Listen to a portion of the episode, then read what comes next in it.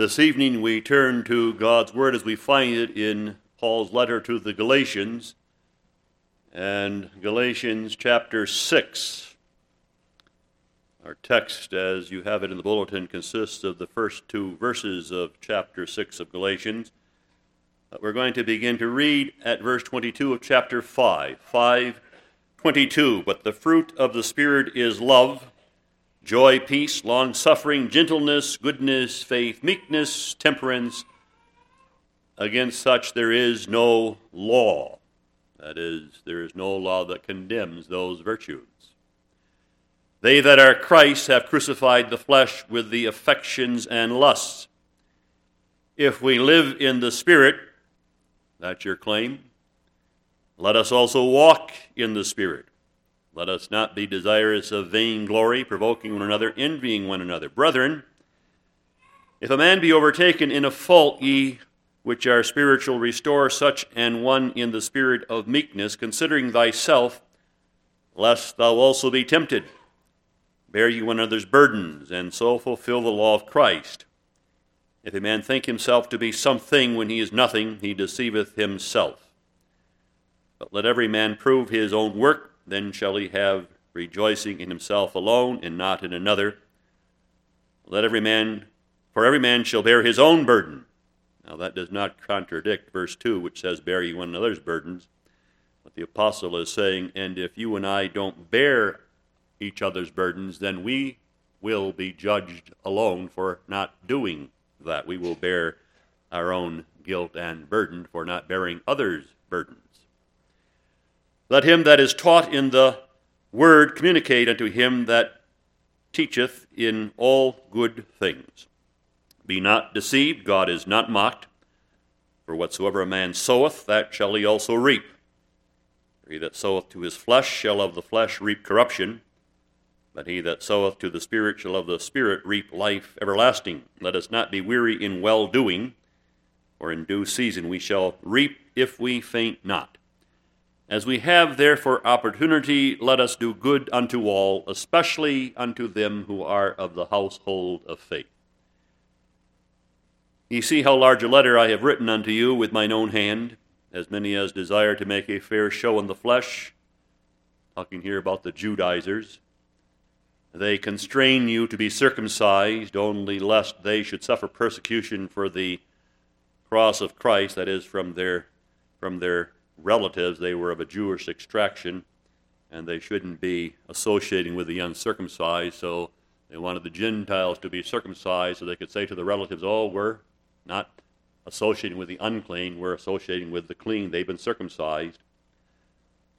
For neither they themselves who are circumcised keep the law, but desire to have you circumcised, that they may glory in your flesh, that is, to their relatives, lest they be ostracized. They don't want to suffer for the cross of Christ. But God forbid that I should glory, save in the cross of our Lord Jesus Christ, by whom the world is crucified unto me, and I unto the world. For in Christ Jesus neither circumcision availeth anything, nor uncircumcision, but a new creature. And as many as walk according to this rule, peace be on them, and mercy, and upon the Israel of God. From henceforth let no man trouble me, for I bear in my body the marks of the Lord Jesus. And he's talking, of course, about the scars he has as the Jews, the apostate Jews, stoned and whipped him. Brethren, the grace of our Lord Jesus Christ be with your spirit. Amen.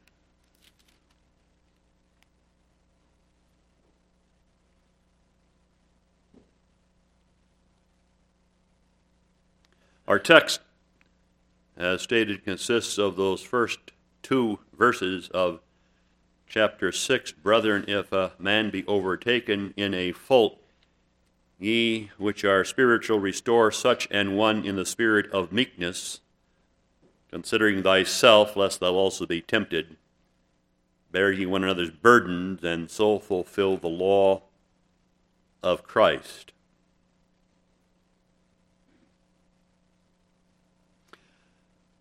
When one thinks of Paul's letter to the Galatians, then one immediately thinks of its grand theme, justification by faith alone, which has to do, of course, being counted righteous on the basis of Christ's atoning work alone and putting one's confidence on his work alone and not in one's own works and lives.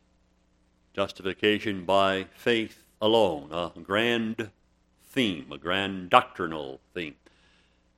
But let's understand that Paul emphasizes that doctrine at the beginning of this epistle in the interest of a grander theme. The grandest theme of all the Scriptures, salvation by grace alone,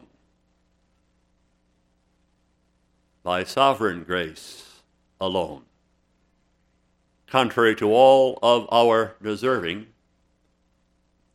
and simply by the good, gracious will of God and by His power.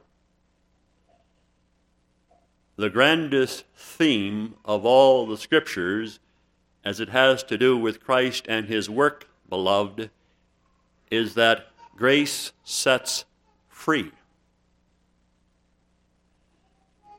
But grace does not only set free from the guilt of sin. It does set free from the guilt of sin. But grace also sets free from the power of sin. The one having to do with justification, the other having to do with sanctification. Ye are new creatures. We read that. Ye are new creatures. That's the work of sanctification. Newness of life by the power of the Spirit. And the Apostle Paul, in the book of Galatians, concludes his epistle with an emphasis upon the doctrine of sanctification and how holiness of life is to show itself, knowing full well that having set forth the doctrine of justification by faith alone and grace alone, the devil would get into some and say, that means we may live as we please. We're saved. Sins are paid for. Now we don't have to worry about how we live. How we live is of no real concern. As if that's the logical conclusion of the doctrine of justification by faith alone and by grace alone. And Paul is saying, not on your life. The doctrine of justification by faith alone and grace alone does not mean now you may go and live as you please. There is a life that you as a saved person are called to live. Not to justify yourself, but to show that you have been justified and you understand your justification and are thankful for that justification, because if you don't, and if one does not, the only conclusion a man can come to is grace has not really taken hold of that man. He has not been set free from the power and rule of sin, or he would not justify his living in sin. That's, you see, the emphasis of the last two chapters here in Galatians. That's why I began to read at verse 22, but the fruit of the Spirit is love, joy, peace, and so on. That's justification. That's sanctification. That's the life of a man who has been set free by grace from the power and rule of sin. What the apostle is making known here is that there is this calling to live unto God, and I suppose to live unto God in love, and I suppose you could say verse 10 of our chapter 6 is really in some ways the whole summation. As we have therefore opportunity, let us do good unto all, but especially unto them who are of the household of faith, those who are of the body of Christ. You see, the Holy Spirit, beloved, as he works in God's own, makes us one body. makes us what's called the body of Christ. And we are to live together as the body of Christ. And in light of what Christ hath done for us, we are under obligation to be of service to Christ. And how does one serve Christ? When Christ was on earth, beloved, he ministered unto his body. I come not to be ministered unto, he says. I come to minister unto, not to be ministered unto, but to minister to you. And in the upper room, he put a towel, an apron around his waist, and washed their dirty feet, and said, as I have done to you, you must now do one to another. I am going into heaven in time and leaving this earth. How will I minister unto my body? You may say by his Holy Spirit, that's true, but I will also minister unto my body by members of the body, beginning with you, my disciples, who will become apostles, and then you as apostles teach others to whom you minister that they are to do likewise, ministering one unto another, you see, in love, as Christ hath ministered to us, and being the tools and instruments of Christ to minister to his body, one to another. But before we get into the text, let me just say this as well, that for us to do that, to minister one unto another in love, and to keep the exhortation of our text, there are certain things we must be free of. What you read in verse 26, just preceding our text. We're supposed to walk in the Spirit. But to walk in the Spirit, beloved, let us not be desirous of vainglory, provoking one another, envying one another. Let there not be a spirit of arrogance and of a desire for attention and a willingness even to be abusive of others and promoting ourselves, because that spirit that envies others and wants to in some ways bring others down so I may raise myself up is an evil spirit. And when one has that kind of an arrogant, self-serving spirit, one cannot possibly be ministering unto others as a disciple of Christ and imitating Christ. We must be rid of that spirit and rid ourselves of that kind of a spirit through prayer, of course, and repentance. And only then can we possibly keep the admonition of the text in verses 1 and 2 of 6. Our text, you understand, is diametrically opposed to what precedes it, being desirous of vainglory and provoking one another and wanting attention ourselves and this spirit of being self-serving and belittling of others. The text, beloved, is grace in action. A man who has been graced ought to be a humble man, that the likes of me has been saved, moves me to gratitude and humility. And Lord Jesus, as thou hast saved me, how can I be of service to you? And Christ says, this is how, if a man be overtaken in a fault, ye who are spiritual, restore such an one in the spirit of meekness, and bear ye one another's burdens, and so fulfill my law as your Savior and your Lord. So, with that in mind, beloved, we take this text under the theme, bearing one another's burden. Bearing what? Bearing them how, and bearing them why.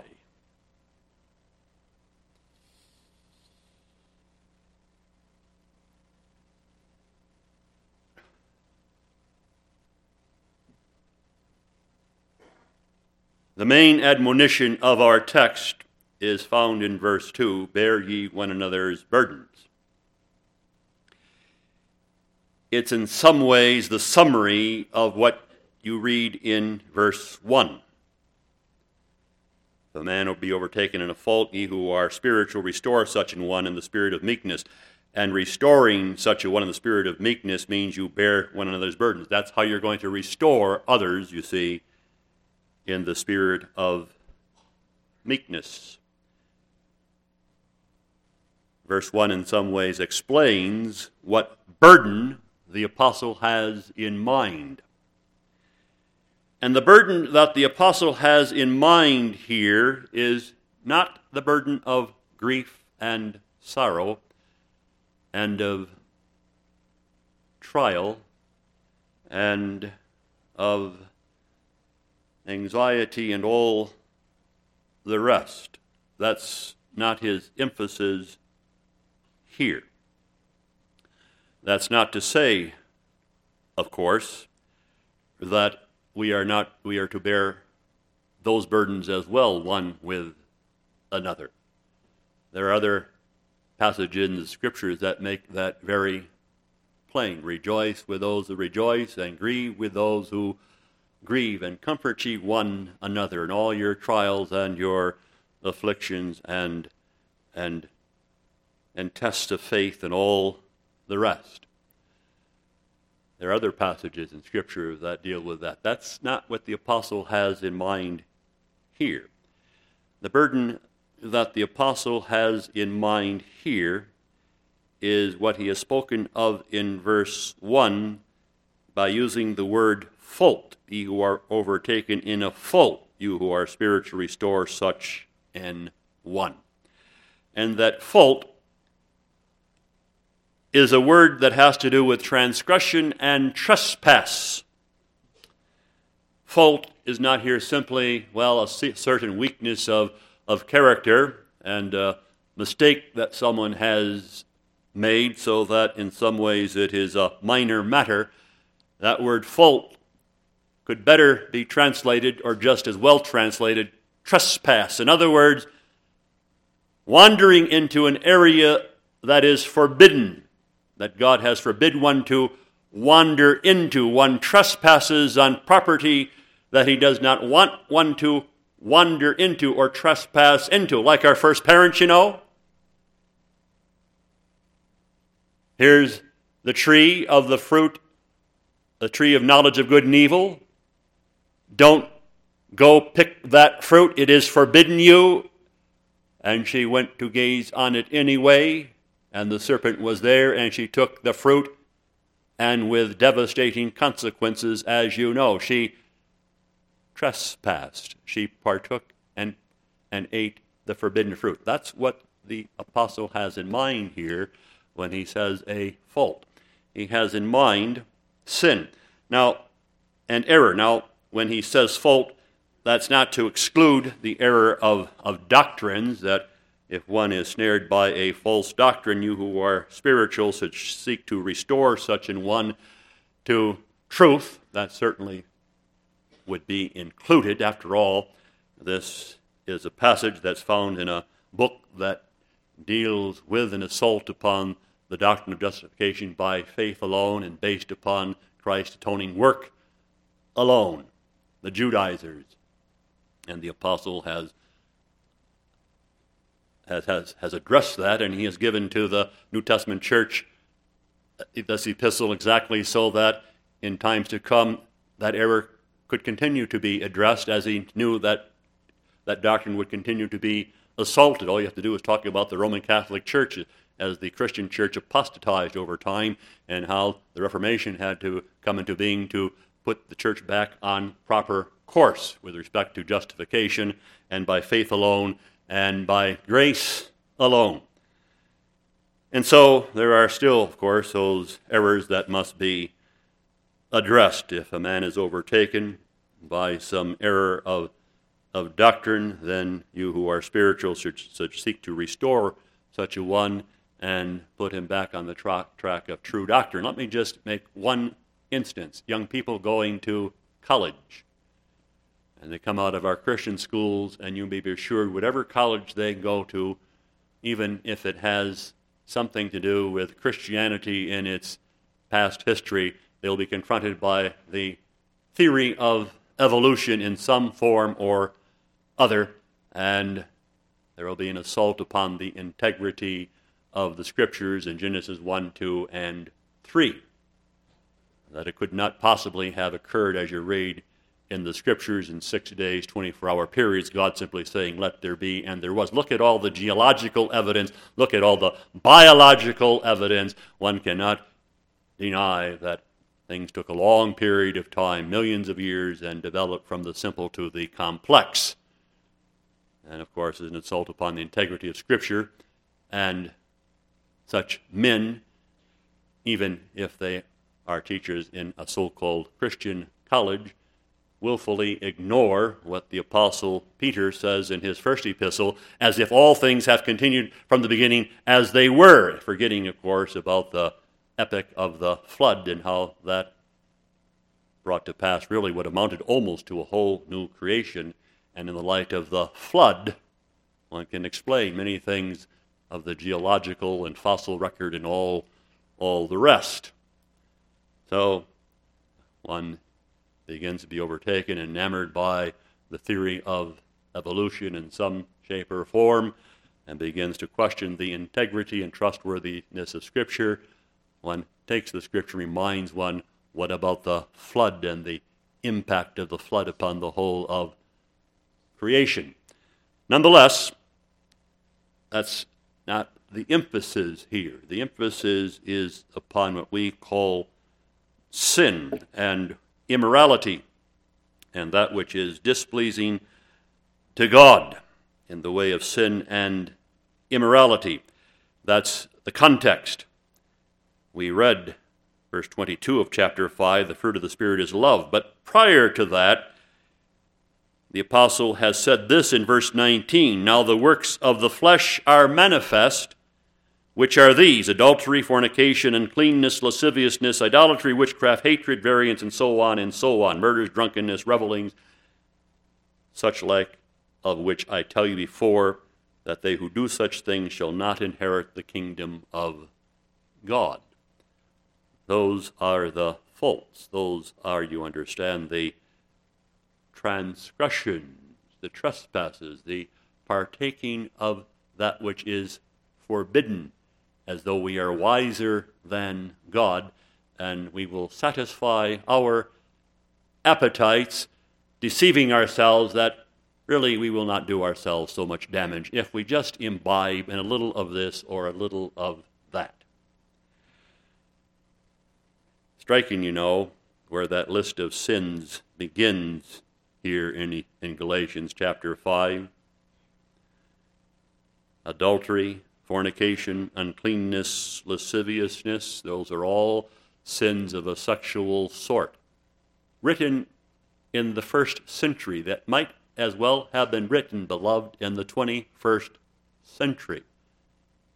You talk about assault on morality and assault on godliness, and you know as well as I what our society is trying to impress home, and what Satan is using is the sexual assault. It seems always to begin there, he knowing how weak we are when it comes to refraining from that which has some sexual perversity, a besetting sin.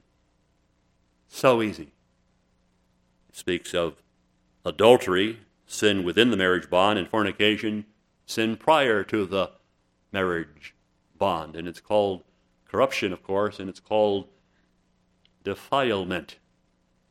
And how susceptible we are to that, each in his or her own way. There's a whole smorgasbord of those kinds of sins out there.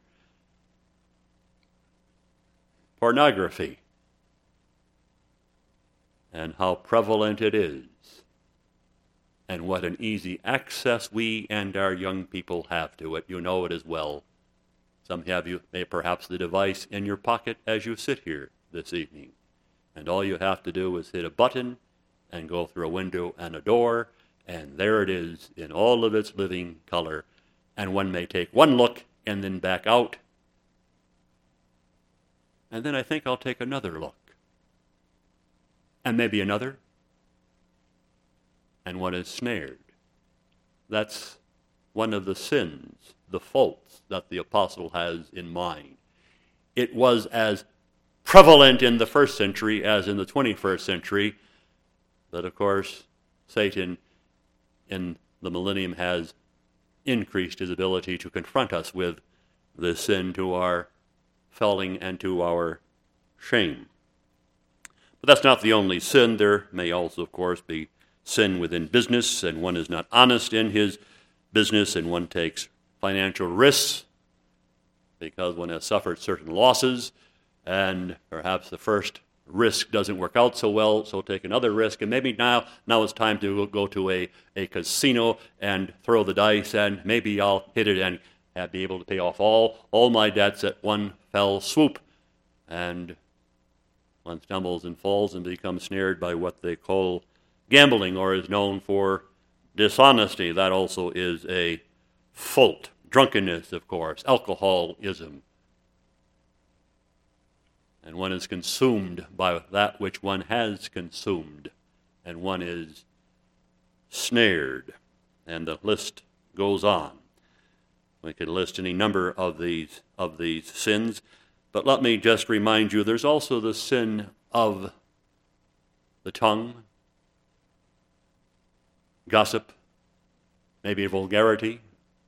Don't forget the sin of gossip, beloved. We may find that we tend to want to talk about this and that, and when a person opens his or her mouth, it's too often in a belittling or a demeaning fashion to point out others' faults and weaknesses rather than to edify and to build up. One can be prone to that and have something to say to you, to say to me, to say to others, and one is being ruled by envying, in the way to bring another down is to point out the fault and then lift oneself up, as it were, by the same token, or vulgarity. We begin to blend in with the world and speak like the world because we're working with the world, and we don't want to be too distinctive and separated as those who are identified with Christ Jesus. These are some of the faults that he has in mind, these what we call besetting sins in time. And we are speaking here not simply of hypocrites in the church, you understand, and unbelievers, that they are in church, and when they're in church they put on a certain suit and appearance, and they can speak in a very pious way and seem very upright, but when they go out into the world, then they are just like the world, and what they do in private is not known but to them and to God, and it's not pleasing to him at all, but it's hid from the eyes of others. We're not talking, beloved, about that. The apostle is not talking about the unspiritual, the carnal in the congregation, though they may be there. He's talking here about believers. Believers, beloved, can fall into these sins. All I have to do is mention a few names. You know Noah. You've heard of Noah. You know of his sin. Drunkenness. He planted vineyards. I don't think that was the first time he drank too much. I'm afraid that with Noah that became a way of life until he became so drunk that he finally made a fool of himself in the eyes of his children, perhaps his grandchildren. He who consumed alcohol in time was consumed by it and was overtaken by this fault. Abraham. He didn't lie just once about Sarah, you know, she is my sister. Later, he lies about Sarah again. She's still my sister. He didn't seem to learn. He had a weakness in that regard. And the list goes on. David with his sins. And all we have to do is mention Samson with his Delilah, with whom he sinned once. And then he sinned twice. And then he sinned a third time. And then he went back a fourth time. And what was his end? And what was the consequences of his foolishness and his sin? He was overtaken by a fault. Now, these things, you understand, the apostle has in mind. And concerning such, he says, to you who are spiritual, to restore such an one in the spirit of meekness. I made a list of men from the Old Testament, but you could go to the New Testament as well and consider Paul's letter to the Corinthians, and he makes very plain in these epistles to the Corinthians that there were many in that church in Corinth, which was known for its immorality, who had fallen into various sins as well. And he was calling the church, of course, to discipline them in a proper way. Now, he speaks of being overtaken by a fault, and then he says, bear ye one another's burdens. In other words, these faults become a burden because he's speaking of them as a certain kind of crushing weight. Sin as a weight that falls upon one and renders one spiritually incapable of making progress, and renders one spiritually powerless to be of benefit to others, to say nothing of himself. And so it's called, this fault is called a burden due to the crushing weight of the sin, if you will. And he speaks of those who are overtaken by this fault. That overtaken is a pictorial word. And the picture is that of a predator who is, with craft, following prey, like a leopard following an antelope with its eyes as it crouches and is ready to pounce when it can, to bring to an end the life of that antelope. That's the picture. And he speaks of those who are overtaken because there is the evil one who has pursued them like a predator. And it even has to do with being overtaken with a certain kind of surprise. But understand that when he speaks of being overtaken by surprise, he does not mean that one has just been walking in a certain way, in a rather good way, and suddenly, the sin just pounced on me. It came out of nowhere, and I can't help it that I'm now overtaken and powerless to make any spiritual progress. The sin was out there and just simply overtook me. No, he's talking about those, beloved, who have been overtaken by sin because they have been spiritually careless.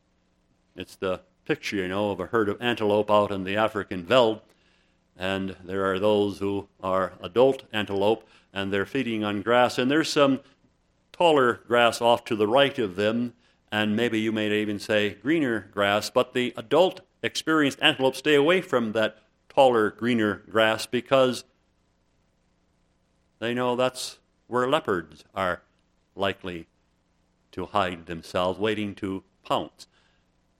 But an adolescent antelope sees the taller, greener grass and heads that way anyway. What do the experienced antelope know about these matters after all? I want the taller, greener grass, and off he goes. And sure enough, he gets about knee-deep, and suddenly the leopard pounces, and he has his meal for the day. He has been overtaken with a certain, you might say, surprise. But he has been careless rather than following the example of the aged and experienced of the family of the antelope. Why listen to them? What do they know about life after all? The surprise, beloved, is the power. Not that one is overtaken if one is spiritually careless. The surprise is the power of the sin as it gets hold of one and begins to rule one in every aspect of one's life, so that one cannot seem to free himself from that sin, either because he doesn't seem to be able to, or from a certain point of view, he really doesn't want to. He's enjoying it too much at the moment. You who are spiritual must be on the alert and seek to restore such an one in the spirit of meekness. That's what this apostle is saying. This calling, you see, to be of use and to be of assistance to members of the church who have been overtaken by sin and rendered from a certain point of view spiritually powerless and are being crushed by the weight of that sin. Speaks to those who are spiritual. Now, when the apostle mentions and refers to those who are spiritual, he does not mean you who are of a superior spiritual sort, and you are to view yourself as being of a superior spiritual sort. By the way, I should say this as well. He addresses here the whole congregation, not simply the office bearers. That's interesting. Of course, office bearers have a special calling when it comes to those who are living in sin in an unrepentant way, and to address such members in love and with wisdom and the word. But the apostle is making plain it's not simply the calling of office bearers, it's also the calling of the members of the church, you who are spiritual. And by that he does not mean those who are of a superior spiritual sort. After all, this is what he says in verse 1, considering thyself, lest thou also be tempted. Let us not think, that there are some of a superior spiritual sort, and they are to watch over the ones who are of an inferior spiritual sort. Every one of us is susceptible. But, the apostle says, in the congregation, certainly there are those who are living in accordance with the word of God. They are the spiritual. It is to be hoped that the vast majority of a congregation is living in accordance with the Word of God and disciplining themselves. But there may be those who are not disciplining themselves and they are overtaken by a fault. Those of you who are living in accordance with the Word of God are to seek to restore such an one in the spirit of meekness. Restore such an one. Now you may say, the second point has to do with how we're to do this, and that sounds like what we are to do. We are to restore such an one. And yet this also has to do with how, because of the meaning of the word restore. That word restore has to do with repairing something and enabling it to function again as it was meant to function. But it's not the repair of a mechanical sort, so that you get into your vehicle and it won't start and you throw up the hood and you get out your pliers and your crescent wrenches and so on. You tap this and you tap that and you diagnose it and you hear the click and you say, I think I have a faulty alternator, and you read the manual and you take the alternator out and you put the new alternator and it starts right up. You've done it according to the book. Not what he has in mind, that kind of repair. The striking thing about the word, beloved, is it is of a medical origin. So it has to do with finding a remedy for the one who has fallen into sin and has been overtaken.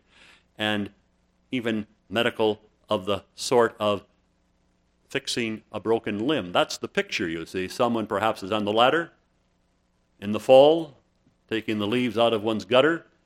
It's rained the night before, the soil is soft, one of the legs of the ladder digs in, and there you go, falling from, who knows, 12 feet up, and you land on the ground, maybe the cement, and you break your thigh, your leg, there you lay.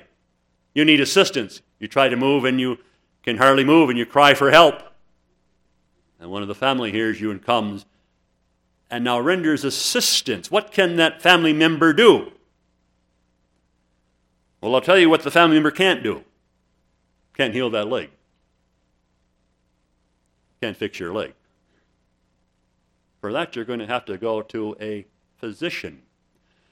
But the family member can help you walk, if you will, and get you to the car so you can get to the physician and the bone can be set and the plaster cast can be put around the leg and the healing can take place, so that you can once again be mobile as you once were. And there's the clue, isn't it? What the apostle has in mind with this restoring such an one. We're talking about sin. Do you know, beloved, who is the physician for the sin-sick soul? You know his name. Who is the physician for the sin-sick soul? And for the one who has been rendered incapable of making spiritual progress, who has been snared by sin and the power of sin. There is a physician. And his name is Christ Jesus, of course. And the calling that the apostle is laying upon the church is, as you know that Christ Jesus as your Lord and Savior, you address your brother who has been snared by sin and bring him to the Lord Jesus, or if you will, bring the Lord Jesus to him by word and by prayer. Because he's the healer, and he's the one in whom power can be found to overcome even the power of sin itself, and to set one free from this addiction and that addiction, and who knows what kind of sin. In the spirit of meekness, says the apostle. And one can understand that from various points of view. It may be that when one goes to address a brother who is snared by this or that sin, that brother is not ready to acknowledge this or that sin. One is snared by it and finding a certain pleasure in is in denial. And as one comes to bring a rebuke and a reproof and a call to repentance, one hears words that are angry words and accusatory words. Who are you to address me? I know about your sins too. I could tell you about your sins too, you know. And maybe words of anger are spoken. And how will one respond? Angry words against angry words. If you call me those names, I can call you certain names back. That's not the spirit of meekness, is it? Meekness means one is willing, if need be, to suffer reproof and abuse, and still to bring the word in the way of love and in the way of a certain kind of firm gentleness. So the spirit of meekness. But as well, beloved, meekness means this, that you identify yourself with the sinner. It may be, you know, that the man or woman one deals with, it's not in denial and refuses to acknowledge the sin, but it may be a brother who says, I have sinned, I've been so overcome, I don't even know if I'm a child of God anymore. It weighs on me that heavily that it has crushed from me all my hope and expectation. I'm beyond hope. Just leave me go. And one is in despair. And one must go to him with the word and say, I come to you in the name of Jesus as a sinner speaking to a sinner. Don't you understand, brother? By nature, I'm no different than you are. And yet, the Lord Jesus has saved me and forgiven me my great sins. And if the Lord Jesus has forgiven me, and I have found forgiveness with him and healing and wholeness, certainly you are not beyond hope. Maybe you could tell them the parable of the prodigal son, reminding him of that scripture and the love of a father for his own in his great compassion. And a man may say, but you committed the same sin. And we answer, if it's true, you're right. I did. But I was saved by grace. And Christ found me through a brother, and he talked to me. And he brought me to my senses. And I repented, and I'm forgiven, and I stand before you whole. And now, brother, I will be used by Christ if he is so pleased to do the same with you. In the spirit of meekness, you who are spiritual, and those who are spiritual understand how Christ has graced me, what he has forgiven me. And in that knowledge, let us go together to the foot of the cross and seek forgiveness and wholeness. So one bears one another's burden, and in some ways that means forbearing, and one persists in doing that, and then prays to the Lord Jesus Lord Jesus, use the words thou hast spoken through me to restore this one to wholeness, to repentance, to confession, to turning, and to make spiritual progress once again. Nothing is impossible, Lord, for thy grace, if thou dost so will. And so one seeks to restore such an one in the spirit of meekness, considering oneself, lest thou also be tempted. How many times, beloved, in this congregation has words from a consistory been read concerning a brother who's under discipline, sometimes not even named, but the sin is indicated in the commandment, and then the announcement to the congregation ends with what words? Let he that standeth take heed, lest he also fall. We are all susceptible, and knowing that, beloved, we labor one with another and bring the word. Seeing one who has fallen in sin, it's not simply a matter of ignoring that other. It's not simply a matter of criticizing that other. And it certainly isn't simply a matter of condemning that other. He made his bed, let him lay in it. Not my business. And one passes him by. Oh no, says the apostle.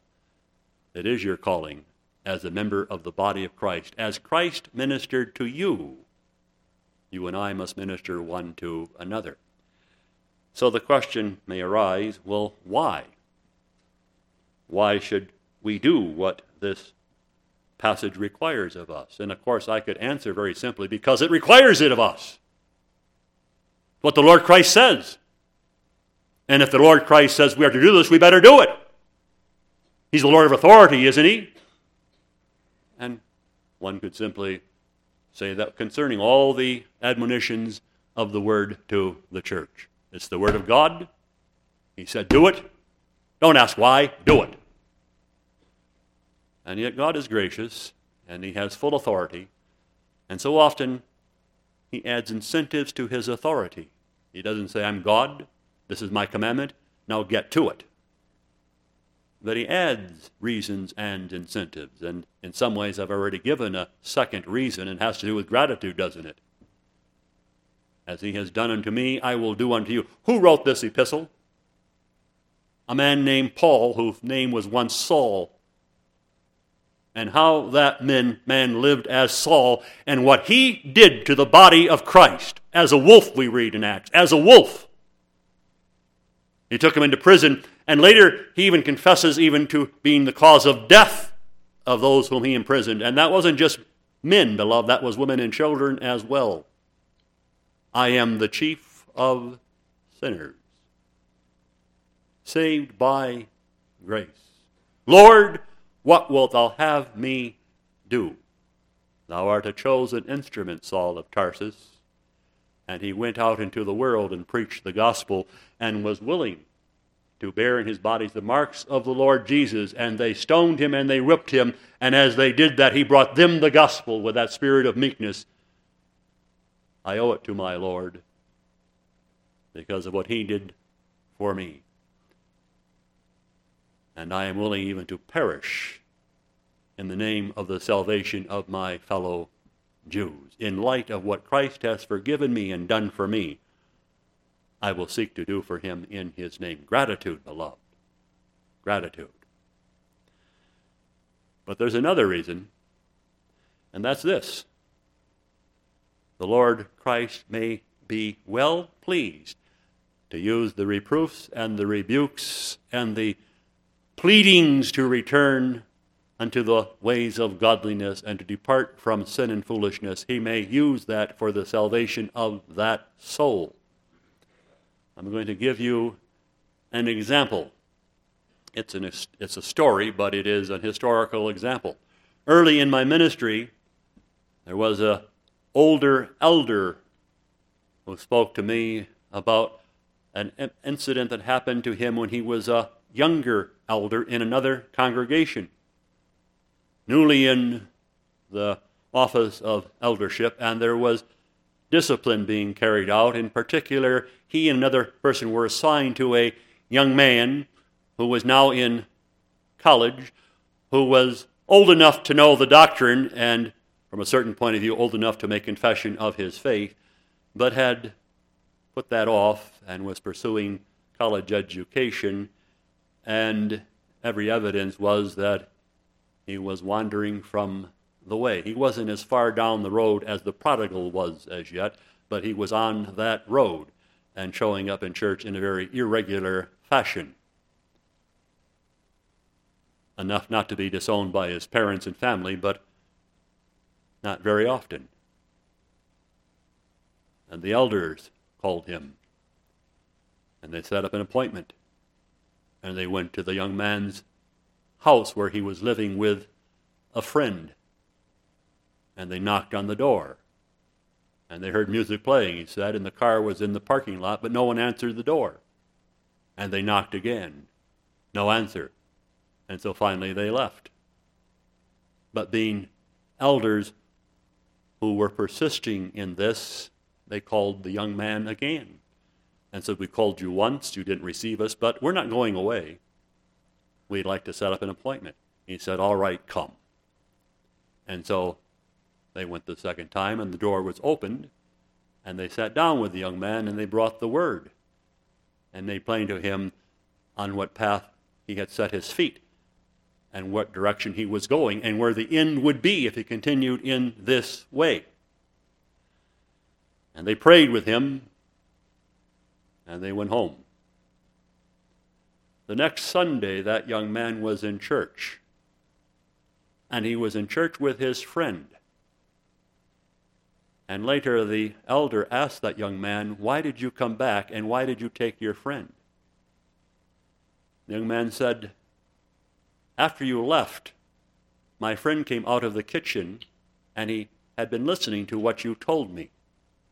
And I said to my friend, apologizing, 'I'm sorry for the intrusion. I don't know if I'll ever let this happen again.' And my young friend, who was of a different denomination, said to me, 'At least you have some who are concerned about your well-being. I've been gone from church for 6 months. I haven't received one visit. I don't know if they know I'm alive or dead, and I'm not sure they even care. But you seem to have men who are interested in your well-being and the salvation of your soul. They seem to have a regard for you. I find that rather impressive.'" And he said it was as though the lights went on, and I realized where I was heading and where I ought to repent and what I ought to be doing. And I came back to church, and he made confession of his faith, and according to what the story is, that other young fellow joined him and made confession likewise. The Lord has a way, you see, knowing his own, of using these reproofs and rebukes and these visits in love and the bringing of his word. Not in every instance there may be discouragement, but when it comes to the elders, let them not let the hands hang down and knees become feeble and despair. Who knows the word that he will use for the salvation of others and the retrieval of his own, not only with elders, but with the rest of us as well. And then there is this: "And so fulfill the law of Christ." Notice, doesn't simply say keep the law of Christ, it says fulfill the law of Christ. That's an interesting way of putting it. He doesn't use keep, I suppose, because one might say, well, then we've kept it perfectly, or somehow have earned or merited something by the keeping of the law. He says rather fulfill the law of Christ. And what he is simply saying there is that you are then accomplishing what is at the heart of the law, which has to do with love, and you are accomplishing what Christ intends to accomplish by your following his commandments, that is, being of benefit to others of my body in love for the neighbor and love for the brother. And so one fulfills the law. One accomplishes what's at the heart of the law being used not only in the interest of one's own salvation, but being used for the benefit of others and the body of Christ. And so, beloved, one also reflects one's Lord. And is there any higher privilege in the life of a sinner that in some way, small way, we can be used by the Lord Christ and reflect Him and be used, beloved, in a saving way as He so graciously has saved us? Amen. For thy word we give thee thanks, for the work of the Spirit who brings power to the word. Use it, we pray, in our own hearts and minds for the reality of repentance and the life of conversion, and use us in such a way in the body of Christ to be a benefit one to another and so serve our Lord Christ. We pray in His precious name. Amen.